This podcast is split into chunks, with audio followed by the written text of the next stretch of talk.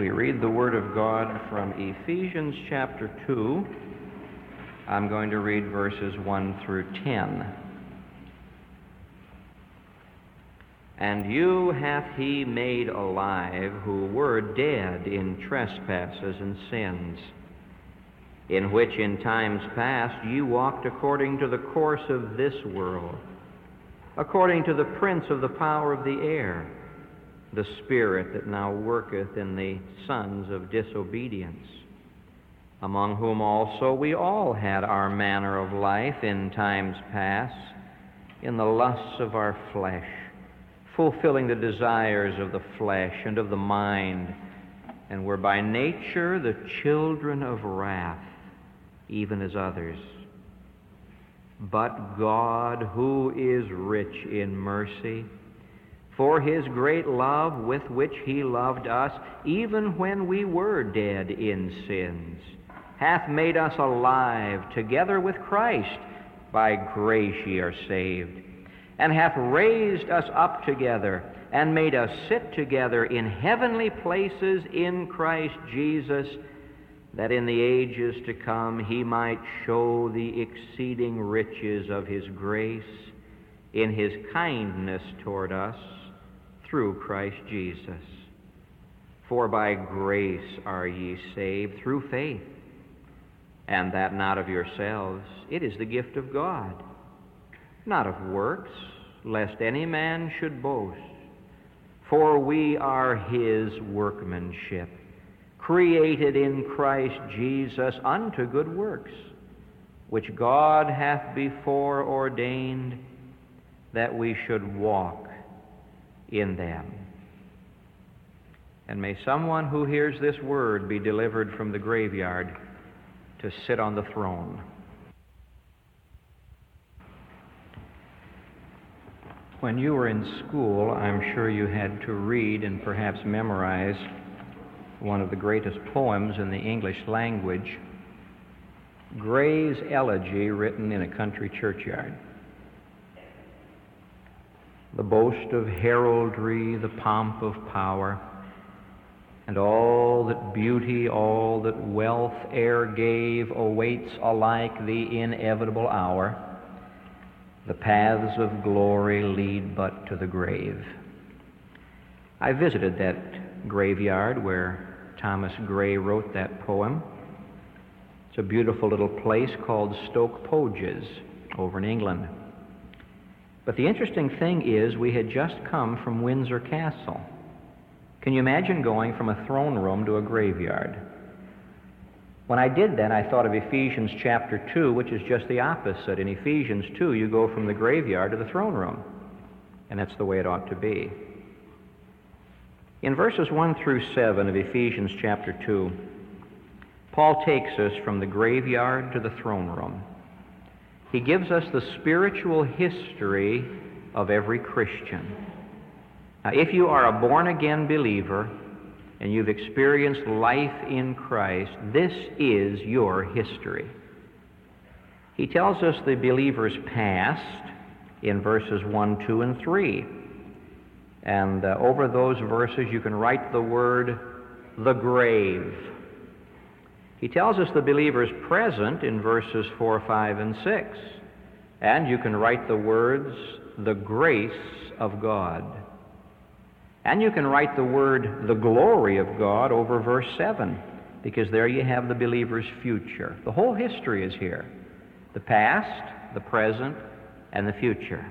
The graveyard, the grace of God, and the glory of God. Let's take these three chapters in our history and see what God would say to us. Chapter 1, past, the grave, verses 1, 2, and 3. Here he describes what you and I were like before we met the Lord. Now, some folks don't like this picture. There are those who tell us that this is overdrawn, it's overexposed, it's a little bit exaggerated, but Paul is telling the truth, and every honest man and woman has to admit that Paul is telling the truth. What are the characteristics of the person who is not saved? Well, there are three of them. He's dead, he's disobedient, and he's doomed. It's not a very pretty picture. He's dead. And you hath he made alive who were dead through trespasses and sins. You see, man is not handicapped, he's dead. The unsaved man is not sick, he's dead.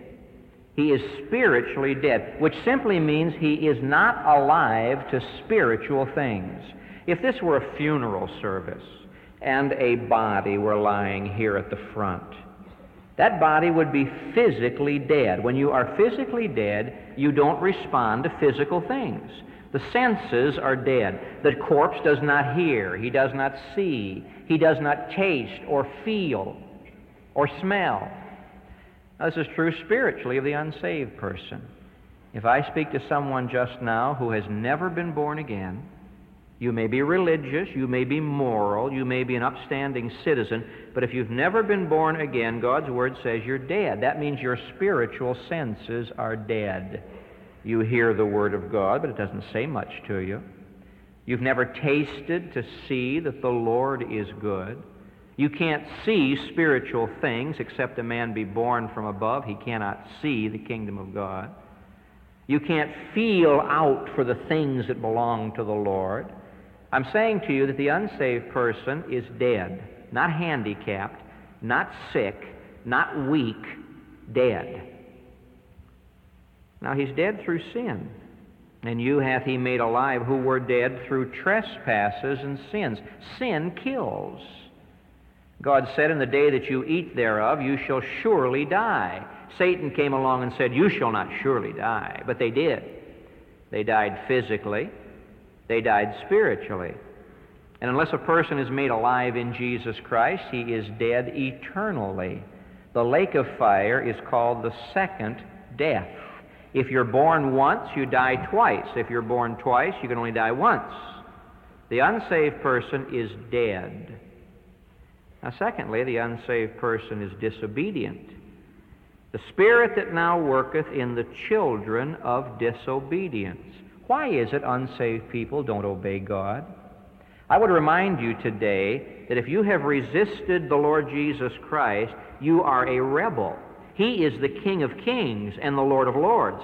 And He has commanded men, not suggested, not even invited, commanded men everywhere to repent.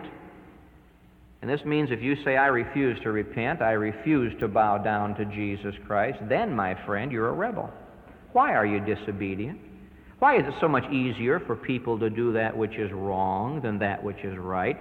He tells us here that the unsaved person is disobedient because he's a slave. He lives in the graveyard. Paul says this entire world is a graveyard, a graveyard of sin.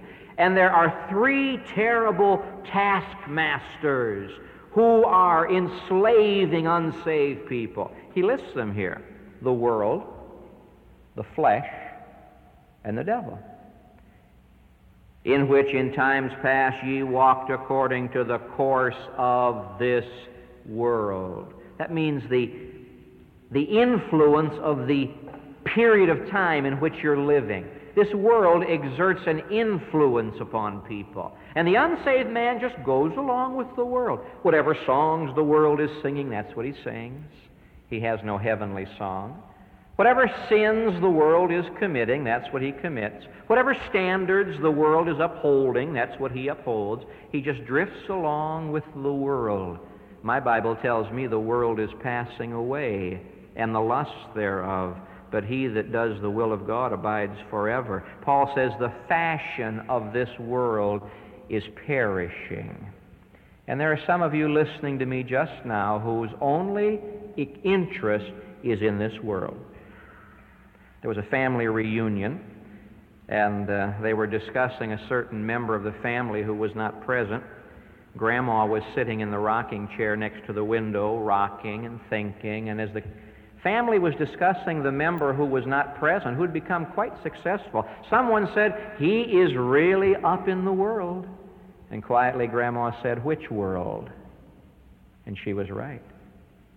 Are you enslaved to this world? I know people who are going broke, going bankrupt just to keep up with the world. Slave number two, the devil. the spirit that now worketh in the children of disobedience, the prince of the power of the air. We have the idea that when the devil works in somebody's life, he makes him a maniac. There's, there's some kind of a possession that puts him in a Hollywood movie to be exorcised. I do not jest about the devil, and I would not jest about exorcism. But you know, Satan is very wise and very subtle. You know how Satan controls the lives of people through pride? Oh, you shall not surely die.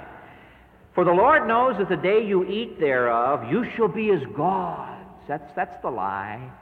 He comes along and says, Don't worship and serve the Creator, worship and serve the creature rather than the Creator. And some of you right now are living on the devil's philosophy. He's controlling you through what you think. God says, The soul that sinneth, it shall die. Satan says, You shall not surely die. Jesus said, Except a man be born again, he cannot get into the kingdom of heaven. Satan says, Oh, but you're good enough. And you're controlled by Satan. The course of this world, the power of the devil. There's a third person, a third force trying to control your life. That's verse 3, the flesh. You see, you're living in the graveyard. Back before you were saved, before I was saved, we lived in the grave. The world was a graveyard. And there were slave masters there. And the world controlled us. And the devil controlled us. And the flesh controlled us. You know what the flesh is that nature down inside that says, do bad, do bad, satisfy me, satisfy my appetites. Most of the people in the city of Chicago are living to satisfy the appetites of the flesh among whom also we all, Jews and Gentiles alike, had our manner of life in times past in the lusts of our flesh. That means the appetites there. Now, God has put some good appetites in our bodies. Nothing wrong with eating, nothing wrong with sex, nothing wrong with satisfaction in life, nothing wrong with protection, nothing wrong with security. But when the flesh moves in, it turns eating into gluttony, and sex into lust, and security into a big ego trip where I have to become somebody very important. Now, you know what I'm talking about. The unsaved person is dead, and he's disobedient. He's disobedient because he is enslaved by the world and the flesh and the devil. That is our past. Now, my friend, before we move into our present, let me ask you the simple question what then does man need? If man is spiritually dead, if he is spiritually disobedient, and he is spiritually doomed, children of wrath, by nature, children of wrath, by choice, children of disobedience. We're dead through trespasses. That means we've crossed over the line. And sins, that means we've missed the mark. God draws a line and said, Don't do that. And we say, Oh, who are you? And we cross over the line and it kills us. God says, Here is my standard. Now reach for it. And we can't reach it. So, positively and negatively doomed. By nature, born children of wrath. By choice, children of disobedience, doomed. Now, what does man need? Well, somebody comes along and says man just needs legislation. If we just had better laws, men would be better. How do you legislate to control the world, the flesh, and the devil? Somebody else says, well, man needs reformation, just needs a reform. What are you going to read? You can't change the old nature. You can reform from now till the Lord comes back. It won't change that old nature. Somebody else says, well, man just needs education. Granted, more people could be less ignorant, but my Bible tells me it's kind of hard to educate a corpse. The things that really count, the values of life, the real meaning of life, you can't convey this to a dead person. Somebody says, well, he needs religion. Well, you can dress the corpse up, it'll still be dead. Paul says, you know what, you know what men need? Resurrection. They're dead and they need to be raised from the dead. And so we gleefully, joyfully, with great satisfaction turn the page of the history book. Chapter 1 said, the past, the grave, dead, disobedient, doomed. Thank God we can turn the page to chapter 2, which says the present, the grace of God. Those two little words, but God. You see, man cannot save himself, and man cannot change himself, and man cannot legislate himself, and man cannot reform himself, and man cannot do anything to lift himself out of this grave. The only answer to the cemetery is but God. Now, some folks don't like this. They like us to preach a gospel of good works. They say, oh, if you try hard, you can get out of that grave.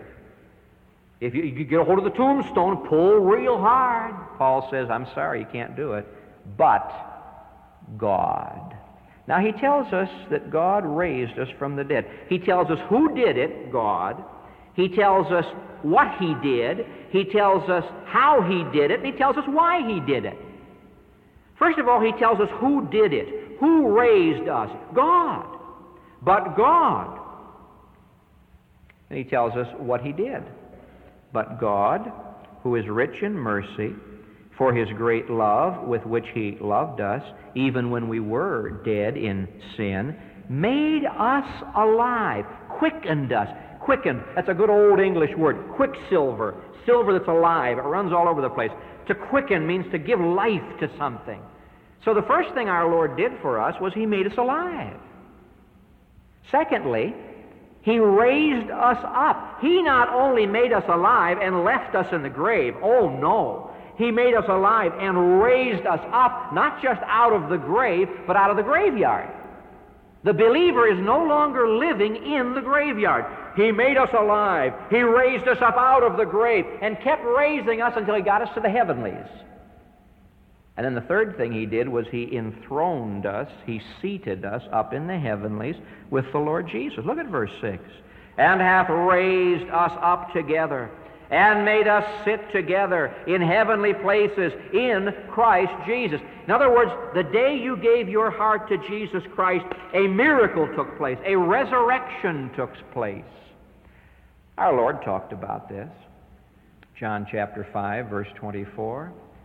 Verily, verily, I say unto you, he that heareth my word and believeth on him that sent me hath everlasting life and shall not come into judgment, but is passed from death unto life. That's resurrection. That's what Paul's talking about. Our present is such a marvelous thing Almighty God intervened, interrupted, interfered with our lives. Here we were enslaved by the world, enslaved by the flesh, enslaved by the devil. We were in the chain gang, in the grave, in the graveyard. And along came God. And God said, I'm going to interrupt this. I'm going to break into this, but God. Now, what did he do? When you trust Jesus Christ as your Savior, you're resurrected. He makes you alive. You're raised. You're enthroned. I stand today in the pulpit of the Moody Church physically, but I am seated today in the heavenlies in Jesus Christ. Who did it? God. What did He do? Quickened us, raised us, seated us in heaven. How did he do it? Through Jesus Christ. You see, this little word together raised us together with Christ, seated us together with Christ. When you read it in the original language, Paul used there's a little prefix on these verbs S U N. It means together with. Raised together with Christ, seated together with Christ. You know what that means? That means that when Jesus died, I died. When he was buried, I was buried. When he arose, I arose. When he was ascended to heaven, I ascended. When he was enthroned in the heavenlies, I was enthroned. Wherever he is spiritually, I am. That's the miracle of salvation. You dear unsaved people, lying in the grave, wrapped in the grave clothes of sin under the whiplash of the three greatest enemies you ever could face the world, the flesh, and the devil. I feel sorry for you. Don't any of you unsaved people ever look at those of us who are Christians and say, oh, we feel so sorry. You can't go here. You... We don't want to. Why, where do you want to take us to? We're in heaven. To whom do you want to introduce us? We know Jesus Christ. What experience do you want us to have? We've been resurrected. Don't come and feel sorry for us. We feel sorry for you. How did he do it? He did it through Christ. Why did he do it? Well, he tells us why he did it. Verse 4 He's rich in mercy, He's great in love, and verse 7 He's rich in grace. Isn't that marvelous? Why did God save you? Because you're such a fine fellow. Oh, who told you that? Why did God say? He needed you. Does He really?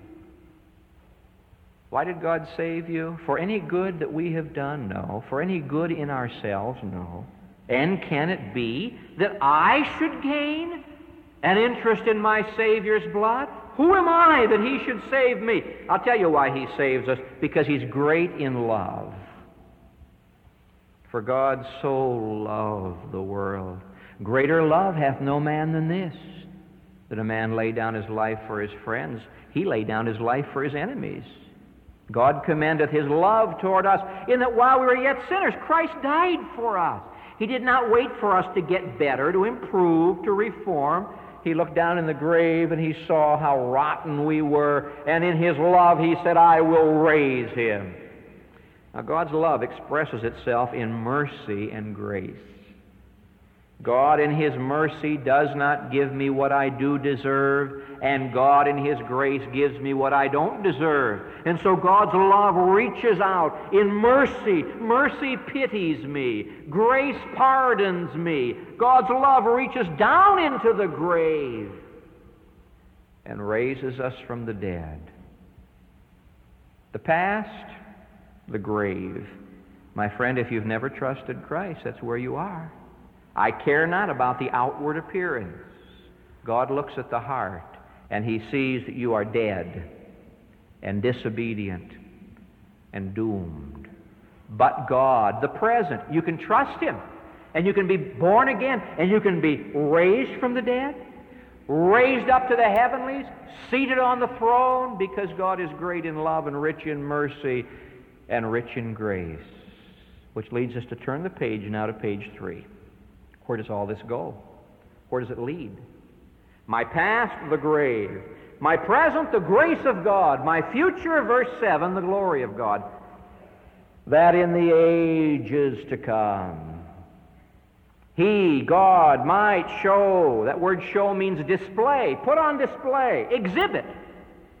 That in the ages to come, God might, through the church, exhibit to the whole universe for all eternity the riches of His grace.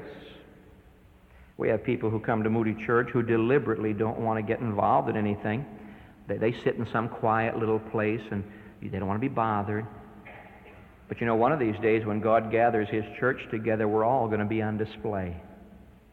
If Jesus Christ comes today and calls His church home, He'll take us to glory and in the ages to come, age upon age, throughout all eternity, world without end.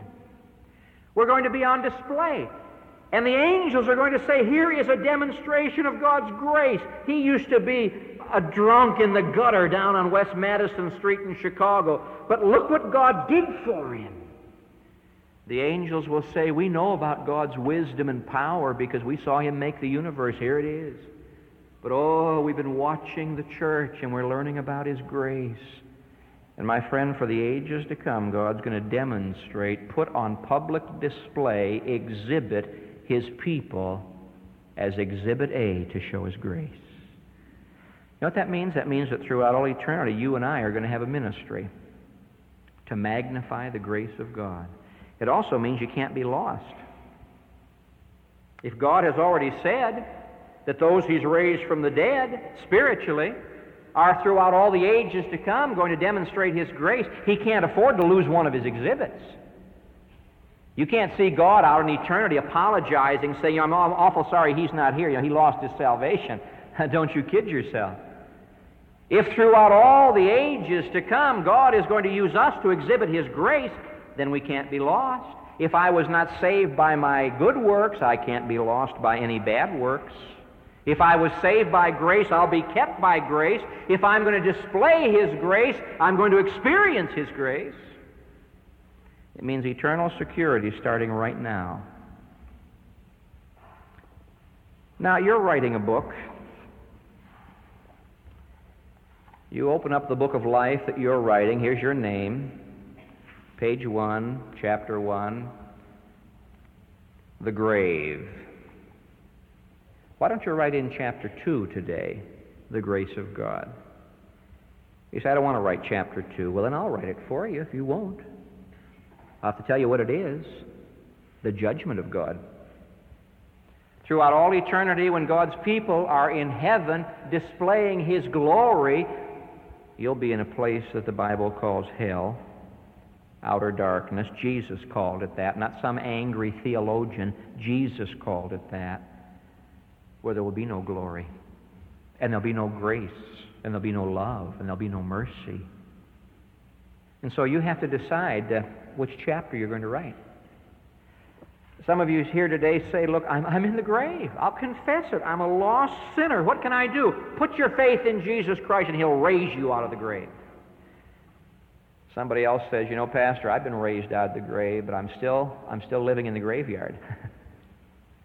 I'm still living in the grave. I know I'm saved, but I'm, I, I'm still under bondage to the flesh and the world and the devil. You don't have to be. Recognize the fact that when He raised you, He lifted you and put you in the heavenlies, and you're seated with Christ. You have no right to be under bondage to anything when you are reigning with Jesus Christ. Just claim your power, my brother. Just assert your spiritual authority, my sister. And get out of the graveyard and start living in the heavenlies. The paths of glory lead but to the grave, said the poet. But if he'd read Ephesians chapter 2, he'd have to reverse that. For us Christians, the grave just leads to glory. Oh, what a marvelous thing it is to be saved, to have eternal life.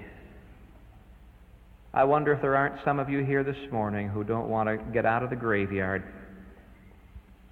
get into the grace of God and share in the glory of God by trusting Christ as your Savior. We're going to give you that opportunity, but now we're going to pray for you. Gracious Father in heaven, we give thanks that we don't have to be dead through trespasses and sins. We can be alive through faith in Christ. Oh, thank you for chapter 2 Thank you for the expectation of chapter 3, a chapter that shall never end. Oh, how marvelous it is that we should share in the grace and the glory of God. Now, Father, I pray for those in bondage today, doomed and dead. Oh, that they might come and trust the Savior. Lord, they want to do it some other way, but there is no other way. I pray that they might be willing to put aside pride and pretense and come your way, the only way, the way of the cross. I pray in Jesus' name. Amen.